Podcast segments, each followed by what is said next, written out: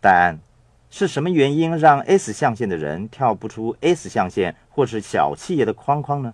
哦，那是因为他们为了省钱，凡事亲力亲为。是的，S 代表自由职业者，他们总是说我要自己做。是，S 也代表超人，他们以为自己是超人，什么都可以由自己来做。他们什么都要自己做，其实他们首先要做的应该是簿记。没错，除非你成立公司自己当会计员，否则你为什么要学记账或者是其他会计知识呢？可是这样说又似乎跟我们一直以来建议大家学习阅读财务报表、现金流管理的目标相互矛盾。其实，了解和实际行动之间的差别是很大的。你需要了解现金流动的情况。但实际的会计工作，我建议你还是聘请他人来处理吧。说得对，最初我学习为自己的公司记账，学习的过程相当的痛苦。后来我请来了一位有四十年做簿记经验的簿记员，他每小时的收费只是十美元，他把我的收据排列的妥妥当当，只花了两个小时就帮我整理好一份报告。如果由我来做，恐怕要花上一个星期才能够完成。我只需要支付他二十美元，可是这不是钱的问题，他让我感受到一种挫败的感觉。然后我下定了决心学习做簿记。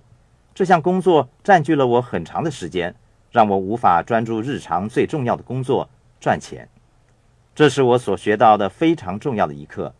正在收听这个课程的朋友，即使你身处在一象限，我建议你聘用一名簿记员，让他为你记账吧。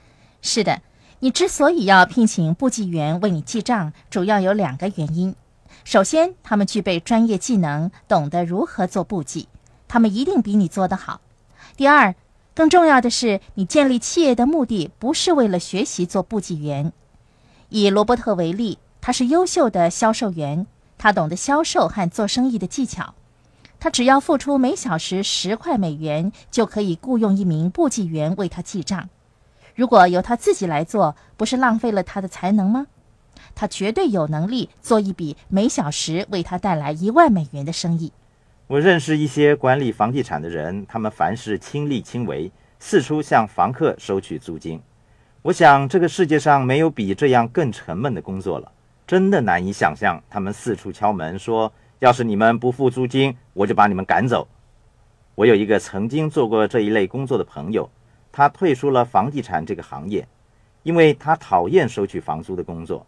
我问他：“你为什么不找一个房地产管理人代劳？”又是那句话：“为了省钱，真是愚不可及啊！”小企业之所以永远是小企业，原因之一是他们错误的省钱。